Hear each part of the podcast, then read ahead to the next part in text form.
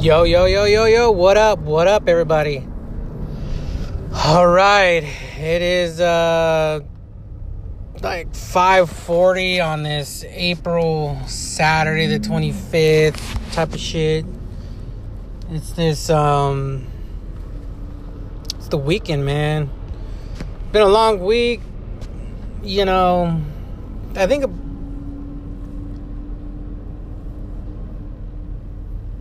the weeks I don't know. Since in quarantine, I, have been losing track of time. Like I don't realize it's almost fucking May. Like,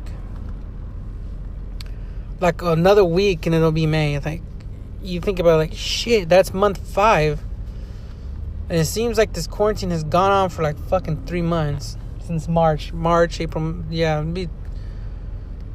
But the quarantine has only, or the stay-at-home orders, hasn't been that long, has it? Time has gone out the window. I know motherfuckers that are sleeping in till like noon and then they get up and then try to go back to bed at 10. You can't. The human body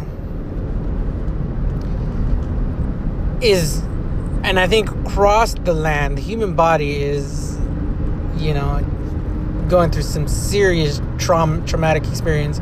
Hopefully when we come out of this people be more animated be more energetic be more alive so to speak but um it seemed like this week drug on very long like i don't know like some godforsaken week in my eyes. But i wanted to talk about a couple things here. Finally, the NFL draft happened. You know, the Raiders were what I think the Las Vegas Raiders, the Las Vegas Raiders, how I feel about their draft.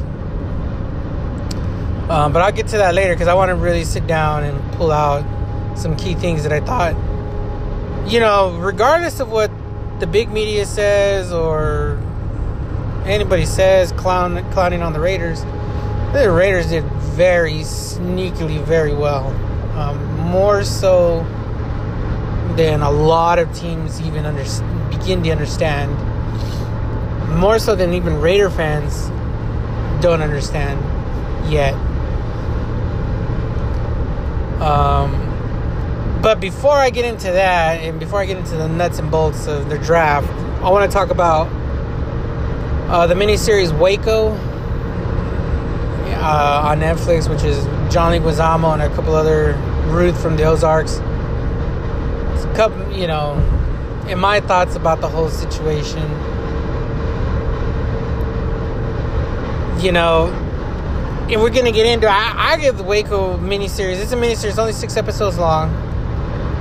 I think it's absolutely phenomenal, but it touches on a lot of issues, a lot of things. Uh, do I feel like Netflix really embodied what had? Yeah, I do. I actually think it's one of the better takes on the situation. Um, but if you're not familiar with Waco, what happened in Mount Car- Carmel, Waco, Texas, I mean, uh, cult led by David Koresh or the Davidians, as they were called we're all sorts of fucked up, you know. And the government, the ATF, the FBI, you went in there, stormed the place, and eventually ended up killing up like three quarters of their entire, you know, their entire goddamn cult that they had there. Um, but I'm going to start at the end and work my way towards the beginning and then circle around to the middle. The end, as you know, Waco, Texas, they say that it wasn't a mass suicide and that the government threw in tear gas and which led leads to fires and the Davidians did just were not coming out you know, they're at a standoff with the government. The end of it is what it is. I mean, they killed a lot of children in there, and I think the children were, were unarmed. you know, and most of the women probably were too. So they were probably being held up by just a few men. They had to have, the government had to have known this. They bugged the place, they did a little bit of intel. They knew how many men were in there versus how many ch- women and children. I don't understand why they didn't deploy somebody on the roof to go in there and, or maybe, you know, a little team. But they tear gassed them and they ended up burning the place down, burnt it to a crisp, and killing most of the people. How how it all starts is the ATF is now becoming a player in politics and you know American society. It's alcohol, tobacco, and firearms, which I think doesn't make sense these days. It shouldn't really make sense, but they may. I think the government has them on like some sort of a back order because I think a lot of firearms that get sold illegally, you know, I don't know how many busts they make a year that actually net their, you know, their worth to be in an organization, to be in an agency. I don't know if there's if they bust anybody with like fucking tanks and helicopters and rocket launchers. Something you'd be like, wow, that's fucking crazy. Semi-automatics and my and assault rifles, I don't agree with myself as being something that you would need. But nonetheless, they're not out there wrangling up those guns either. So, you know, to me, the ATF and alcohol and tobacco, I mean, that, to me, they don't make any sense either. Like, what? Like, they don't make sense too much as an agency. But I can see the point of them being there. You know, you don't want people just shipping in guns shipping in, you know, illegal. But that might be on the DEA's, the drug enforcement. You don't want them shipping in tons of illegal moonshine. But I don't really know if that's really a big thing, seeing as alcohol is legal here, which I think legalizing weed curbs the drug, the hard drug agenda that was. Um, but the ATF goes and start you know, they go up into Oregon or wherever the fuck they're at and they kill off that other guy. Skip over his story. But they kind of left out, and I'm not sure if Netflix did on purpose, they left out the, the fact that the white nationalist that was brewing in upper, I think it was upper Oregon, was actually part of a broader um, white nationalist movement that also spurred on Waco, Texas, that also spurred on the Oklahoma City bombings. It also spurred on various other um, factions of it. It all, most of it, you can trace back to a book as I've watched also on Netflix, the Oklahoma City bombings uh, documentary that's about an hour or two hour long. And they touch into that. And I don't know why Netflix didn't touch into that in the Waco series. Maybe perhaps they didn't feel it was necessary. But Waco, Texas started arming themselves up for some sort of an end of day battle. And you just can't do that. You know. And the dude himself, David Koresh, was a pedophile and just, you know, just one of those things, man. Like, did the ATF and the FBI storm their place without probable cause? Probably. But it's not like they're the Davidians were just there, you know, not being scumbaggish. Uh, that dude was involved in polygamy and you know sleeping with girl underage women, all kinds of shit, and you know they probably when I watch it, I believe they they deny a mass suicide, but the goal was they were going to stand their ground and be slaughtered by something, and they were all just gonna they were all gonna die to open up the fifth seal.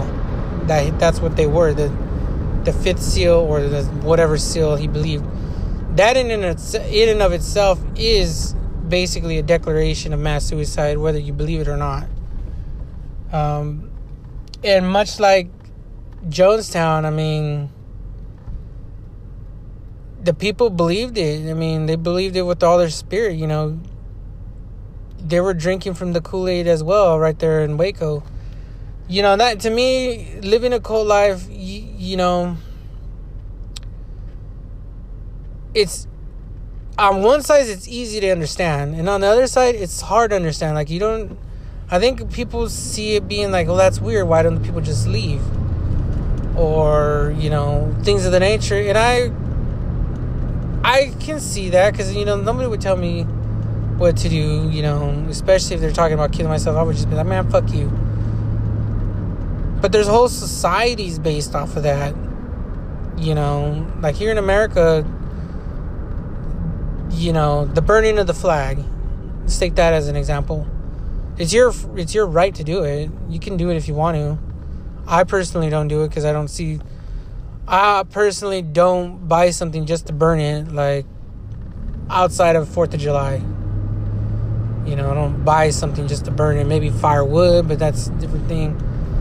But you know, people, if you, you know, people will, you know, get up in arms about it. You know, oh, you know, you're disrespecting the nation. You should be, that's treason. And you got to sit back and wonder, you know, don't you have a right to protest your government here in America?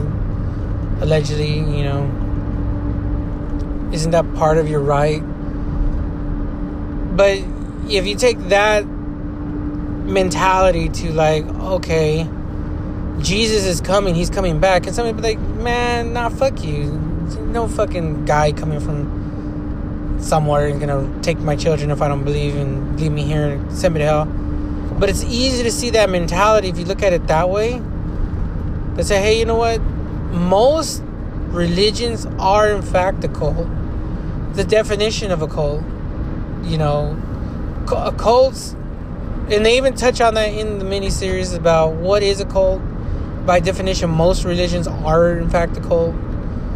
But most people don't realize that being religious pretty much you're throwing away a lot of logic in religion. I could talk all day about religion, but these people throw these people believed what he was preaching. They believed, you know what? He is some sort of a prophet. He is some sort of you know, this guy that's gonna open up the seal. I mean, it's as far fetched as that shit sounds. Like, nah, I know that we can't fucking believe that shit. It's highly believable. It's highly, you know, like it, to me, it's easy to see it that way. You know, and you gotta relate it. You know, right now, you know, nobody's gonna talk bad against, you know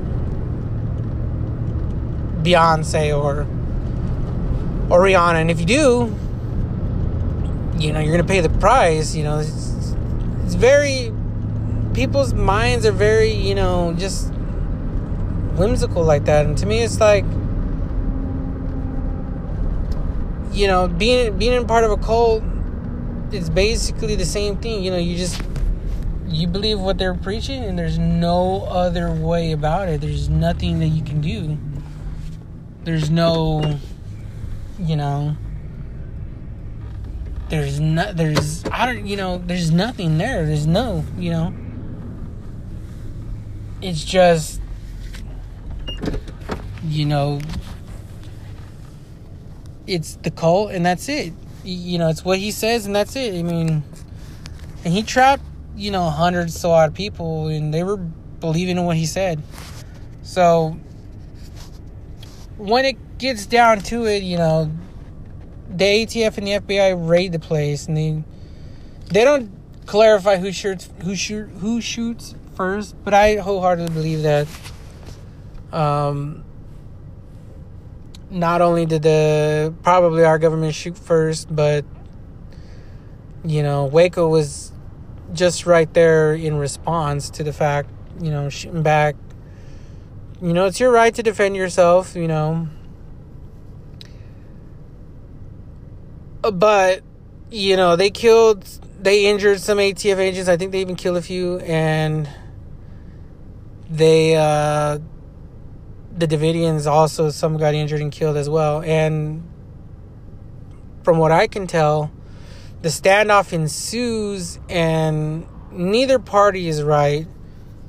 To me, the the solving of the issue would have been to back down by the police, uh, and got and gotten um, you know, stepped away from the situation a little bit and gotten either actual like lawyers or representatives should have gotten involved you know, and that's still not enough to make them come out or or do anything that they weren't going to do anyways. But I believe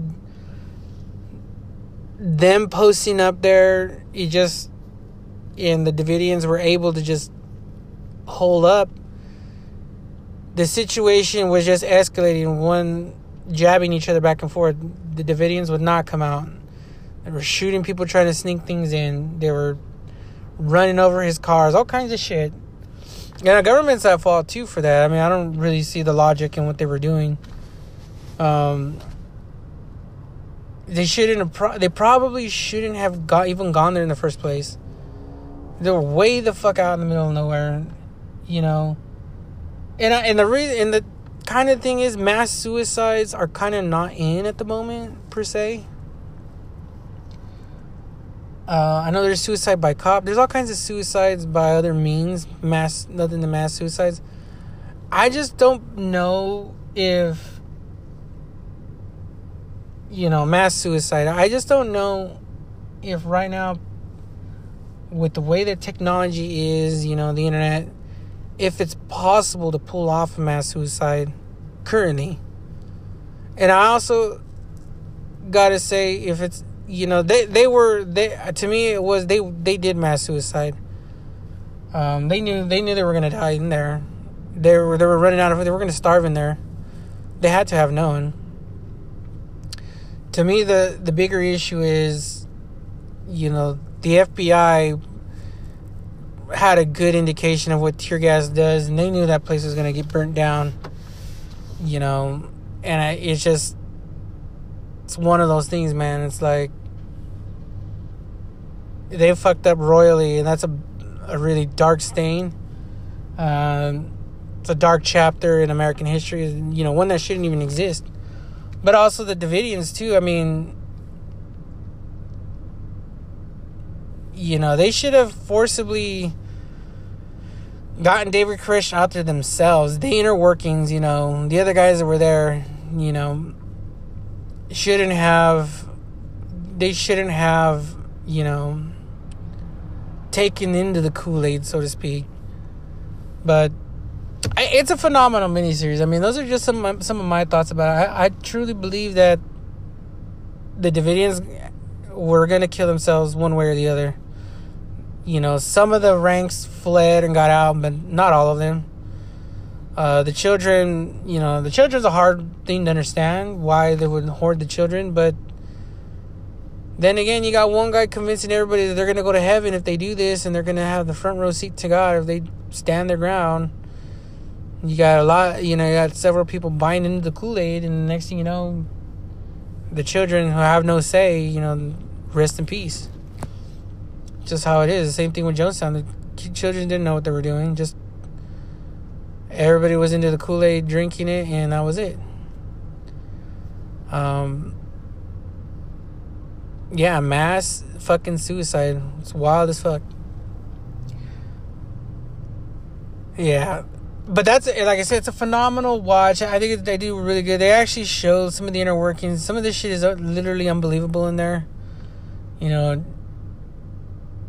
David is fucking and has actually has a kid with one of the wives who's a wife of somebody else, but he's not allowed to touch her. Uh, yeah, it's it's it's a fucking mess, man. That, that it's a fascinating miniseries. Um, if you haven't watched it, go watch it, and then you watch watch some of the real life footage of Waco, Texas. I remember I remember that motherfucker burning. I don't I didn't know they were at it for 50 fucking days. That's how you know this this fucking shit was going to end well. Once it got past a week or two and they just were not coming out. There were no there was no they were going to run out of food. They were going to starve themselves in there, dehydrate or some shit. The children were going to die anyways. And I just kind of feel like you know, that mass suicide that they denied that was a mass suicide, they're on some bullshit. They knew they were to kill themselves. At least that guy David did. You know, he took one to the head from his most loyal servant, and I mean, he should have been burnt to a crisp. He shouldn't have got off that easy. Um, he just shouldn't have. Anyways, I'm gonna jump right in now into this NFL draft. I'm gonna talk at talk to you guys about that at length once I pull up the information I need because I want to talk to you about the different players and the key needs. Uh, and I, I thought that the fucking first round went extremely well. We addressed probably everything that we fucking needed, I think, in this draft. All right, hang on a second, guys. I'll be right back. All right, I am fucking back. So now I've had a couple days. I've been actually busy at work, you know, since Saturday. Today's Monday now. Uh, but that's the beauty of technology. I'm fucking back, and it didn't cost me not a lot of time. In actual in actual time, it cost me a lot of actual time, but in podcast time, it was no time. So you know, so but now we're switching the gears from talking about Waco, the Netflix adaptation of the story, which I again I want to stress that it is a phenomenal watch. Uh, really, really does show both sides of the coin fairly. Um, you know, in my take on it is it was a mass was a planned mass suicide, as I said, and uh, you know, it's just a crazy, you know, Netflix always does that. They have those crazy stories like the Tiger King and, you know, all the other stories out there, you know, Gabriel Fernandez and so on and so forth. But now we're getting into the one of the few, very few sports things that's out there right now, and that was the draft, and more specifically, the Raiders NFL draft. Now, I'm going to list you the names. You probably already know, but the names are Henry Ruggs, the third, wide receiver out of Alabama. Damon Arnette, cornerback out of Ohio State. Lynn Bowden Jr., wide receiver out of Kentucky. Bryan Edwards, uh, universal player out of South Carolina. Tanner Muse, Clemson. John Simpson, Clemson, which is a back to back Clemson picks. And I think it's Amik Robertson, cornerback out of Louisiana Louisiana Tech. Now, to me, the Raiders hit they hit it out the park again. Um, you know, I know a lot of people a lot of people are dumbfounded by what the Raiders did last year and again they're dumbfounded again this year, which I don't really get because Josh Jacobs damn near had uh, offensive rookie of the year's type of season. Uh, there was a little fade towards the end of the season, but the team faded as a whole. Um, we have, we've addressed the Amari Cooper situation, and that is that, and the Antonio Brown situation. We got the fastest guy coming out the draft, I think, in Henry Ruggs the third you know, and that's going to match speed with Tyreek Hill and, you know, the speedsters over there, which, you know, a lot of people don't equate speed for speed, but Tyreek Hill and company in the Kansas City Chiefs, even though they are fast and actually insanely fast, they're going to demand top dollar sooner or later, and they're gonna event. They're gonna get it. They're gonna garner it, and they're gonna get it. And you know what? the Kansas City Chiefs won't be the fastest team on the NFL for too much longer, especially since they're gonna have to shell out to Patrick Mahomes. You know, they're gonna have to break the bank, and, I, and Kansas City is not an organization that does that. You know, often they do, but they don't do it. They're not out there like the Cowboys. They're not out there like you know, all some of these other franchises, the Eagles, the Saints, um, to shell out the big bucks, the Falcons, they just simply don't do it. Uh, that I think that's partially because they can't afford it, uh, and partially because they don't want to tie up their money in the one player, and then the rest of the team leave because it's can we're talking Kansas City after all.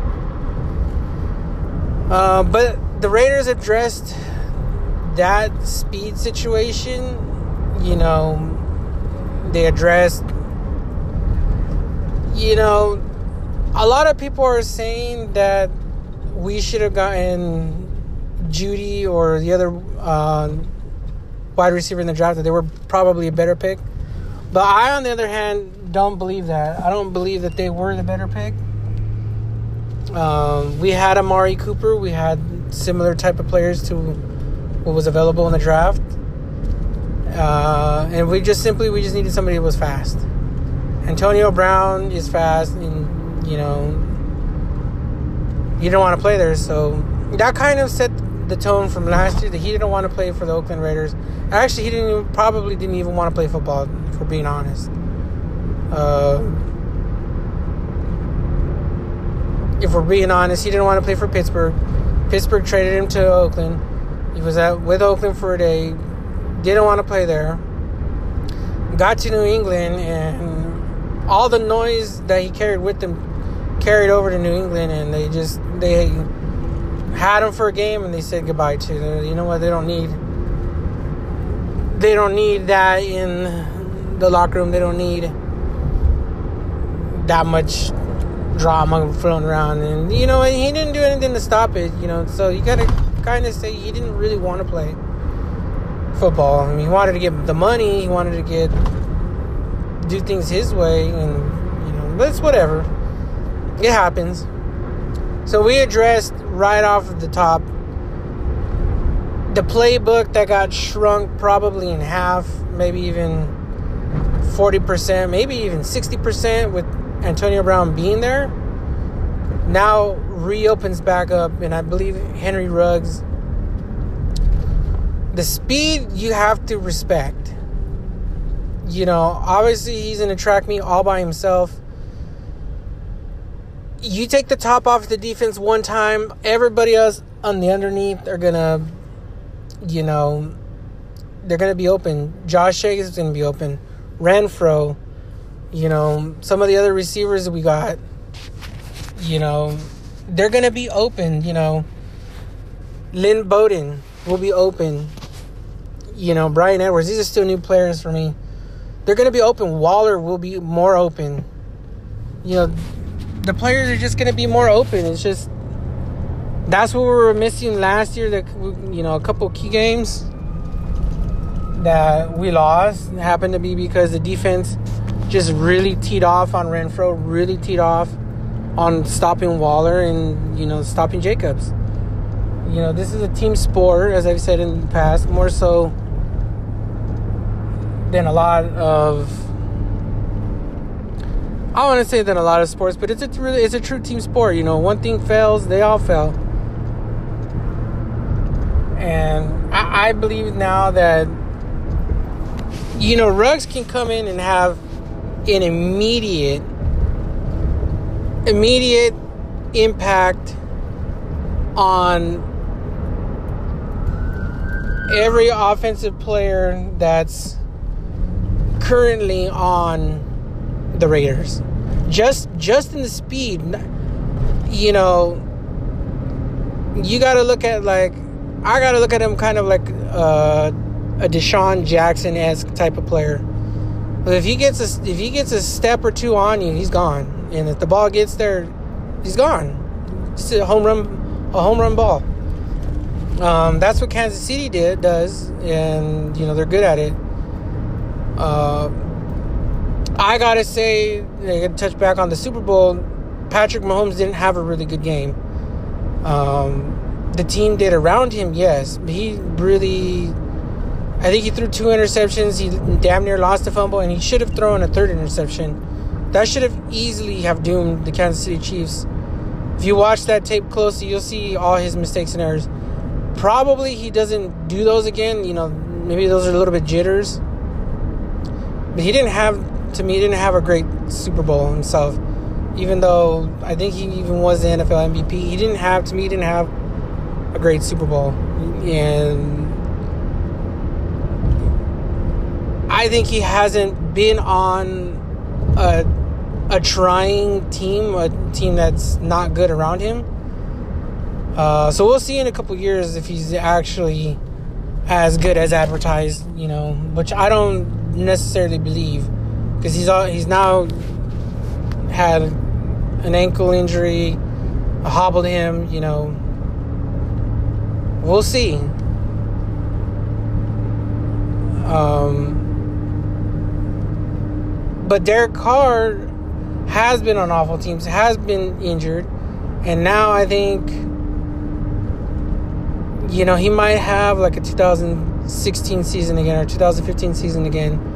We might he might tee off. I mean, he was we were the Raiders were close last year. I'm not gonna sit here and say that you know one player is gonna get them to the Super Bowl. No, I think this is still it's a process, but I do believe we're building with Jonathan Abram coming back and you know Karl Joseph, you know rounding out, and a couple of other players, you know Maxx Crosby, and I think Damon Arnette. I think I'm hopefully I'm saying that right. Arnette. yeah, Damon Damon Arnette, cornerback, and if you watch the tape, you know this year wasn't flashy on the cornerbacks as they they often alluded to in the draft that there was like a number one and number two guy and they didn't know who number three was uh, but I think if you look at it really closely, Damon Arnette, with the experience he has, you know, that's not a learning on the on the job. He played through an injury. Uh, he should have been up in the top two, if not for sure top three. So I'm I'm really okay with what the Raiders got there, and I and I think that defense uh, from Khalil Mack, we got Maxx Crosby, we've got we've got some dogs back there now, um, and I think we can get better. You know, I think as the season waned on, you know, guys are tired, guys couldn't scheme as much, but I, you know, Vontaze Burfict was playing actually for us really well, and then he got his season-long suspension handed down, and I think that was a major loss. You know, but I think we're we started to see things really happen for the Raiders early in the season, and, and a little bit in the middle of the season. Towards the end, towards the end of the season, I kind of you know, aside from the politics aside, that is, had the Raiders somehow made the postseason and played a home or even played a playoff game, I mean, to what avail? We're to dance out a Super Bowl run, you know, to going away, you know, going away to, from Oakland type of deal. I mean, the city of Oakland did not want. I went to one of the games last year, and the city didn't, does not want the Raiders there. They had like removed every Raider logo. Um, the parking lot is a total disaster. Um, and the facility in and of itself was so dated. Now I, I'm not even sure how the Oakland A's play there, to be honest. But I mean, what was the what was the goal? You know, have more you know, playoff televised things coming out of that. You know, no. You know, the, the Warriors done moved. The Raiders moved, The A's are gonna move next. You know, it's just it's just a snowball. What's happening, and I, and I just think the politics aside, Oakland didn't want the Raiders no more. They don't. You know, the Raiders are moving, and just you know the the they, they just packed up. Just things were packed up. I think once the wheels, once we hit that little rough stretch, you know, you know, losing to the Jets, and you know that wasn't towards the end of the season, but towards the end of the season was just, you know, just a dust your hand, you know that, you know, just it was just to pack it up, you know, get out of here, go on, you're done. They were just, they just, I don't want to say the team phoned it in because I don't believe Jon Gruden phoned anything, and I don't think Derek Carr phoned in anything. I don't think the players phoned in anything. I don't believe that an NFL franchise just stops playing because there's a lot of pride on the line. You know, there's a lot of things on the line when you're in a professional sports. You know, if you, if you give up, you can get easy. You just get cut, traded, and you'll be out the league real quick. You know, you got to keep your profession, you know, you got to be professional about things, you know, on and off the field. But I do believe, you know, that, you know, when the lights were fading of the playoff run and it just, I think that was leaning over the players' heads, leaning over the coaches' head, leaning over the owner's head, like, you know, you know what? Vegas is coming. You know what? You know what it is. Vegas is coming with this coronavirus you know, the NFL might get pushed back, but Vegas is still coming. It's still coming. You know, Vegas is going to be the home for the Raiders for a long time. Um, and I think we're trending the right way. Like, I think we got another solid. We got a top three cornerback. We got a top three wide receiver. Those two. And then the first round. You know, thank you, Chicago, for giving it up. You know, those two things right there, you know, absolutely was an A and an A for the Raiders. You know, they they say it was a reach, and they say it was this, or they say it was that, and to me, it's like you know what, the NFL. We're not gonna be the NFL is not gonna be happy with any goddamn pick the Raiders pick. The Raiders, you know, after trading Amari Cooper, you know, and the Antonio Brown situation not working, a lot of people were wondering, you know, what are we gonna do for a receiver, you know? And we answered, we got a top three receiver. You know, they're scratching their head. Well, how come we didn't pick this other guy with the flashy name? And I think that kind of just goes in the mystique that is the NFL that kind of doesn't dislikes the Raiders it's like, oh, well, you didn't pick the top analyst mock receiver. You know, to be honest with you, if that doesn't, if that's not what the team needs, or you know, the team needs something else. I mean, they're going to give you a bad grade, and it just so happens that the Raiders pick another top three receiver, just not the one that they wanted to, with the flash to it. You know, the little the flash and the in the glamour. You know, and then we addressed uh, the defense immediately, a cornerback. So we need somebody back there that can cover. Um, we've got some hounds in the middle and in up front that we can now, you know, Maxx Crosby. So I think we hit it. We hit it out the park, and then we got the Swiss Army knife, which I'm actually looking forward to the most. Uh, Bryan Edwards because He's quarterback, he's running back, he's wide receiver, he's fucking everything. And you know what? That can go a long way in helping Josh Jacobs. And that can go a long way, you know. Edelman is that for the Patriots. And I think, I don't know why, you know, more teams don't operate with that. Uh, only the Steelers and the Patriots call those plays where you know, you know, hey, that put that guy out there. He's more of a receiver, but every once in a blue moon, he'll chuck it deep, you know, and hit a home run ball. I mean, that's, you know, and then he's a running back. I mean, he's got great vision.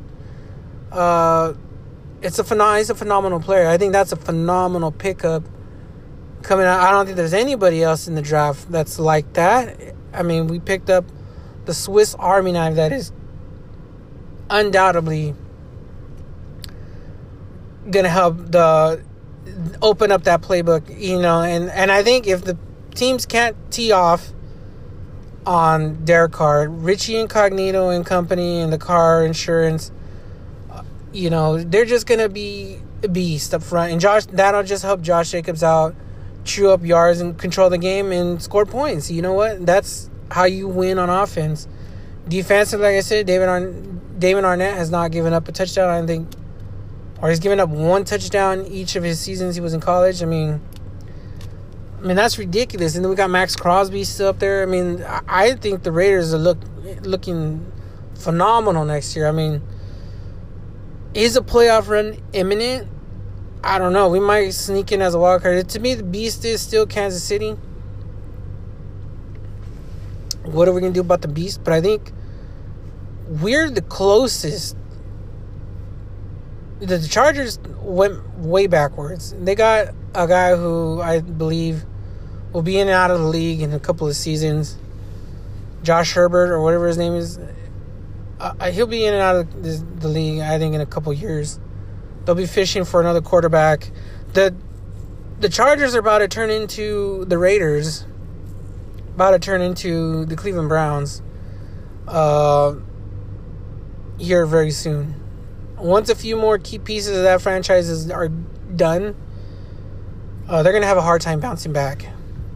Uh, I myself am a Raiders fan. I know how hard it is to find even a smidgen of a decent quarterback. Yeah, I know how hard it is to, you know, to go through the go through the go through the motions of drafting a guy number one overall, Jamarcus. You know, to picking up some old hound dog, you know, Carson Palmer, Jason Campbell, some cast offs, you know.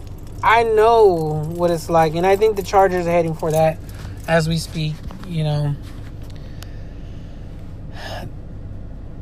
To me, the Broncos are are a quarterback away from being relevant. I, I don't know who their quarterback is right now. Right now, I think his name is Cook. And I think they actually beat us last year in the last second. Or we missed the last second field goal, or they kicked the last second field goal and beat us. You know, and I'm, and I'm okay with that. But I don't believe that that guy is long term answer either. And I don't, you know, they they picked some good receivers. Uh, but Von Miller is, you know, a big question mark for them going forward. You know, because I do believe Von Miller is going to be leaving if they don't turn it around in this season or next, Von Miller is gone. So they're gonna take. I think they're gonna take a huge loss in the defense, and you know, and I think the Raiders are still addressing the defense and offense. So I think the Raiders be in good shape going forward. I think I get. I gotta give them. They hit everything right on. They hit the nail on the head. You know, I gotta give it like a an A plus roundabout. You know. I'm not gonna sit here and tell you that all these players they dropped are gonna be Hall of Famers, but I think they're gonna do well with the team, and I do believe that you know the Raiders will have. I do believe the Raiders will have a winning season next year in front of Vegas. I think the move. It's not one of these things where the owners, you know, to me, Mark Davis didn't leave Oakland, you know, a la, you know, the Baltimore Ravens. You know, just left Cleveland overnight. They packed up and were gone. Not the case. It wasn't out of. This wasn't done out of greed. Um, you know, like the Rams owner, uh, Kroenke or whatever his name is, Stan. Uh, this wasn't done out of greed, like oh we're gonna go, and we're gonna move to LA and we're gonna make a billion dollars. No, this wasn't. This wasn't a move out of greed. This was a, a move done out of necessity. It was done out of you know, this move has been long. Had been long. It had been, been a long time coming. Um, the Raiders needed something new. They needed something done, and they got it done. And it's just, and then we've had a couple of years still there. It's not like we went and boogied out and moved and started playing games in, you know, UNLV. We stayed in Oakland while this thing is getting done. We stayed and we tried, and they stayed, and they, and, you know, brought Jon Gruden in two seasons here in Oakland. You know, brought me Marshawn Lynch. You know, and we've exasperated every ounce of Raider mystique and fandom and everything out of Oakland. They've exhausted every droplet of money, you know, so this is one of those things it's a clean slate in Las Vegas and I think the breath of fresh air like I said there's not going to be a cloud of you know I, I believe once the Raiders actually play the first preseason game there the the Oakland faithful that is gonna fly to Vegas is gonna see the night and day difference. You know the gorgeous stadium that's being built, and I think the players, you know, are not going to be looked at no more as the little step brothers to the San Francisco 49ers that'll play across the bay, that play some crummy, old, rundown, you know, arena. We're going to be the glitz and glam of Vegas, you know, or the second major, you know, sports league to go there. You know, hockey's there now, but you know the Raiders are there. The Raiders are the the big players. I think the NBA probably next, baseball probably last. But you know, and all those buildings and the community there, uh, I think it's just a it's just a breath of fresh air you know, and this isn't this isn't the Raiders don't play the entire season in the summer. Uh, there'll be some winter games there. Temperatures will be just nice, warm enough for people to be out in shirts, but it'll still be winter time where you don't need a sweater.